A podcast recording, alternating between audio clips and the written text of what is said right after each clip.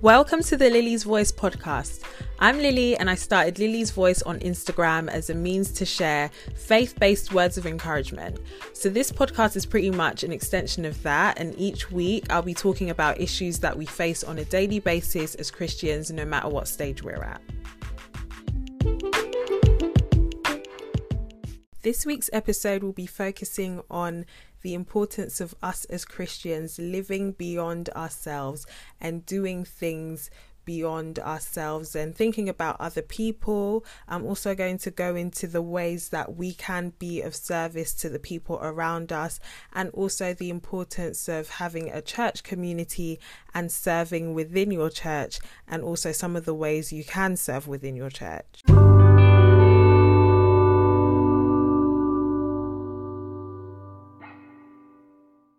Hello, everybody. I had another week's break because I had quite a few things going on, so I had to give myself a little break.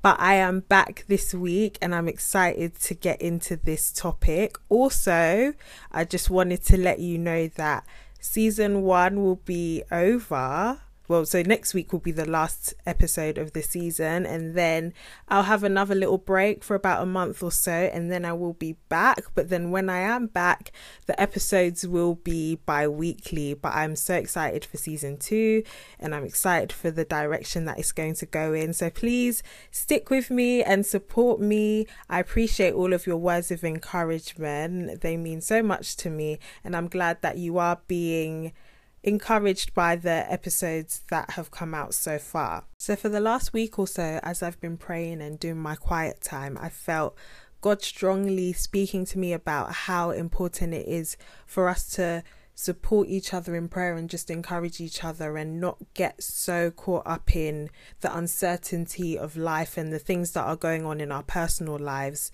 that we neglect other people and we neglect our responsibility to support other people. Sometimes we can get into a bit of a panic mode because of how hectic life can get. And it is good for us to pray for ourselves and constantly be in contact and communication with God.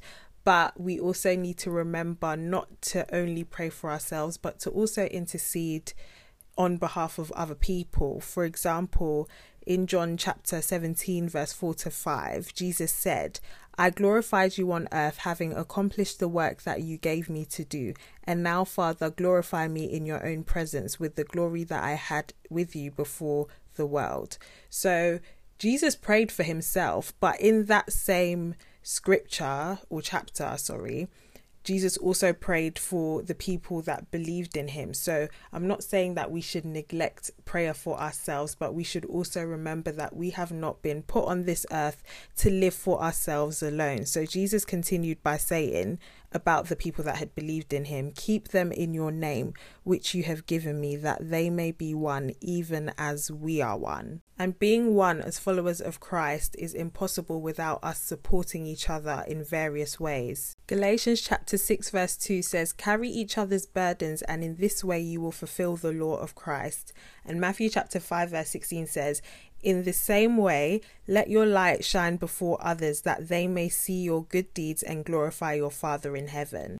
I think that the key part of this verse is the fact that it says that they may see your good deeds and glorify your Father in heaven. So it's not suggesting that we purposely do good deeds so that we are seen and so that people can see us doing good deeds, but it is so that they can glorify our Father in heaven. So we are supposed to do these good deeds so that we can represent who exactly who God is so that we embody who Christ is.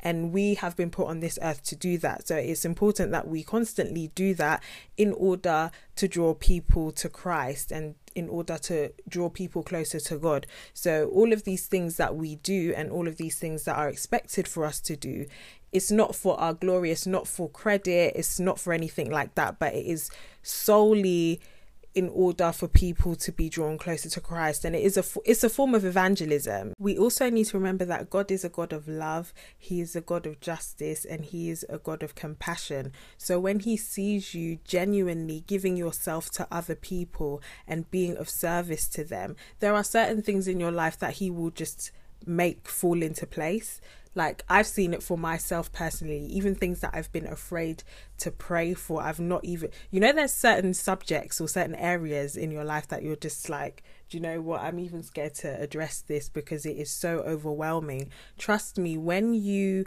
commit to God and you commit to serving Him, there's just certain things that He will allow to fall into place.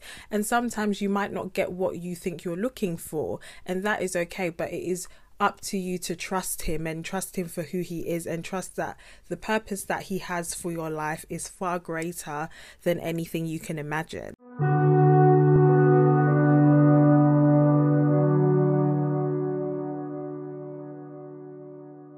So, some of the ways that you can be of service to the people around you and the people in your lives are checking in on the people around you, showing genuine concern and not approaching checking up on people like you're ticking things off of a list and actually praying for the people in your life. And people don't actually always need to know that you're praying for them. And I'm not saying that it's wrong to tell someone that you're praying for them when you're talking to them, but the most important thing is that if you are going to tell someone that you're praying for them, to actually pray for them because that goes a long, long way. Another way that you can support the people in your life is by uplifting them with words of encouragement or a compliment. You don't know the sort of insecurities that they face on a daily basis. So just a simple compliment that is genuine can go a really long way and you should be secure enough in yourself to be able to highlight the things that other people do well if you have a friend with a business, support their business, whether it's financially or through advertising. Don't ask for discounts because in a way that could you're actually doing your friend a disservice if you do that and that is not support. A lot of people won't be able to express that to you but that can really hurt the feelings of people. And this is just another practical way of genuinely supporting people because if you support a friend's business and they flourish they can use what they gain from that business to benefit other people and that is a domino effect and that is exactly the kind of love that God expects us to show to people. So don't constantly ask your friends for discounts when they have a business. If you can't support them financially then you can advertise for them. This is just another way of showing your support and being there for the people that are around you. If you have a friend who's venturing into a new project or a new hobby, support them with some words of encouragement. If you know someone who has a really special gift that they may have not identified in themselves yet, let them know because you never know how much that could help them. I think that the most important thing is that you do everything that you do for other people with a genuine heart and with a genuine conscience, not so that you can remind them that, you know, I did this for you, this is what I did, and not so that you can expect them to constantly give you a public thank you and constantly let people know that, yeah, this person did this for me. Of course, we all like to be appreciated, and of course, we should appreciate each other for the things that we do for each other. But when you expect people to constantly give you props or credit for what you did and you or you linger it over their heads and constantly remind them of the things that you do for them or the things that you've done for them god doesn't get any glory in that and Matthew chapter 6, verse 1 to 4 even says, Watch out, don't do your good deeds publicly to be admired by others, for you will lose the reward from your Father in heaven. When you give to someone in need, don't do as the hypocrites do, blowing trumpets in the synagogues and streets to call attention to their acts of charity. I tell you the truth, they have received all the reward they will ever get. But when you give to someone in need, don't let your left hand know what your right hand is doing. Give your gifts in private, and your Father who sees everything will reward you. Right, so moving on to the importance of having a church community and the importance of your service within your church. I know that people have various opinions on the importance of going to church, but I'm just going to speak from my opinion and my perspective.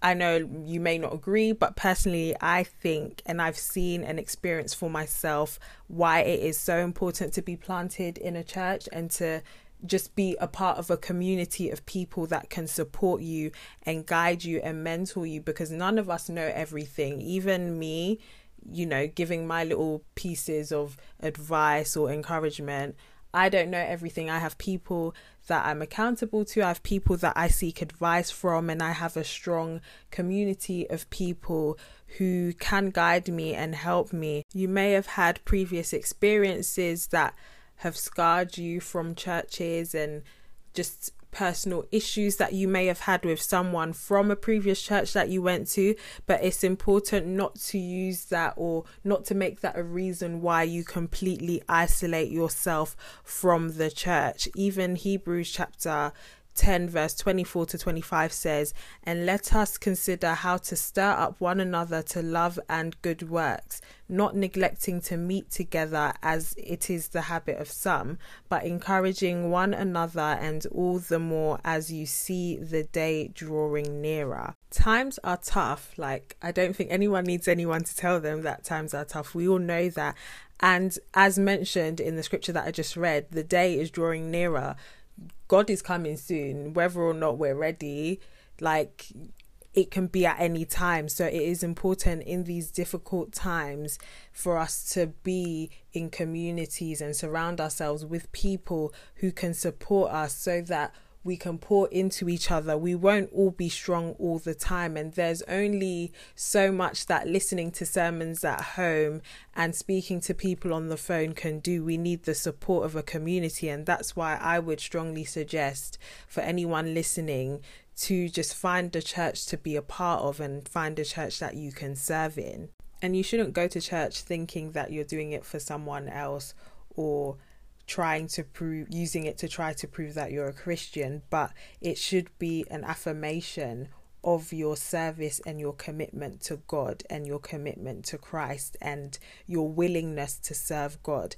And when you are surrounded by like minded individuals, you'll realize that your priorities will begin to shift. You'll be able to hear God in a way that you haven't before. Everything about you will be transformed, and that is why it is so important to surround yourself with people who have the same intention. Some of the ways that you can be of service through your church is by volunteering your time. For example, if there is an event at your church and people are needed to help with the event, making yourself available is a good way to be of service. Joining a department in your church, for example, the prayer department, the hospitality team, the evangelism committee, or the music team is a way to be of service. And it's important to remember that each of these roles are equally important. You don't necessarily need to be serving on a platform for your service to be deemed as valuable. And if you find yourself feeling a way about not necessarily being seen, doing all the things that you're doing, then I think you'd really need to do a heart check and really think about your intentions and why you're doing what you're doing and just ask God to help you and remind you that you don't do the things that you do for the glory of man, but you do it for the glory of Him.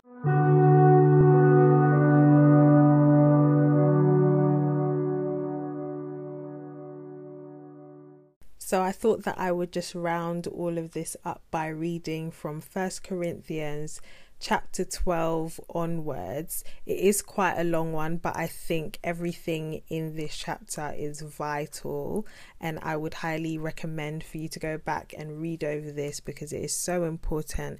It basically says the human body has many parts, but the many parts make up one whole body.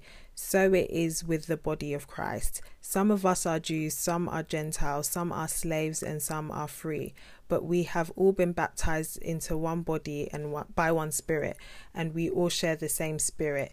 Yes, the body has many different parts, not just one part. If the foot says, I am not a part of the body because I am not a hand, that does not make it any less a part of the body. And if the ear says, I am not part of the body because I am not an eye, would that make it any less a part of the body? If the whole body were an eye, how would you hear? Or if the whole body were an ear, how would you smell anything?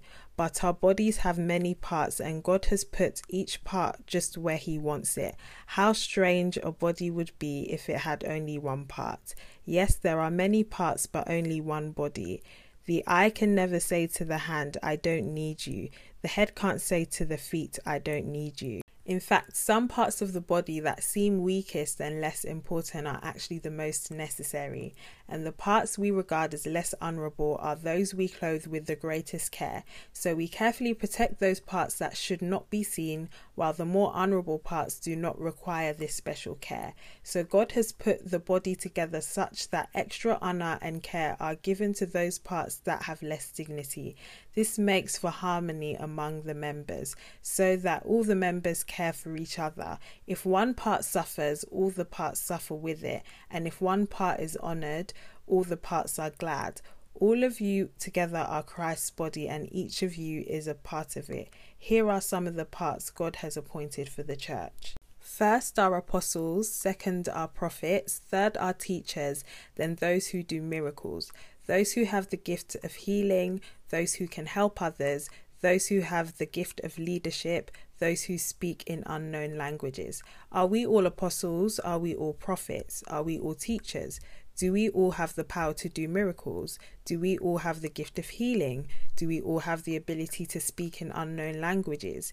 Do we all have the ability to interpret unknown languages? Of course not. So you should earnestly desire the most helpful gifts. But now let me show you a way of life that is best of all. So I'm going to end it there because I've read a lot, but I really do hope that you go back and read this chapter. And he, this is written by Paul. So Paul goes on to talk about the importance of love in the next chapter. I personally love First Corinthians. But yeah, I hope you have enjoyed this very loaded episode and yeah, please give me some feedback. I'd love to hear your opinions. I'd love to hear your thoughts on it and how it's blessed you and how you've benefited from it. But ultimately, what I want you to take away from this is that yes, life is hectic, there's so much going on, but please do not neglect other people and keep the heart of Jesus Christ that was to love and to give and to share. And God will always remember that and He will bless you in ways that you can never ever imagine.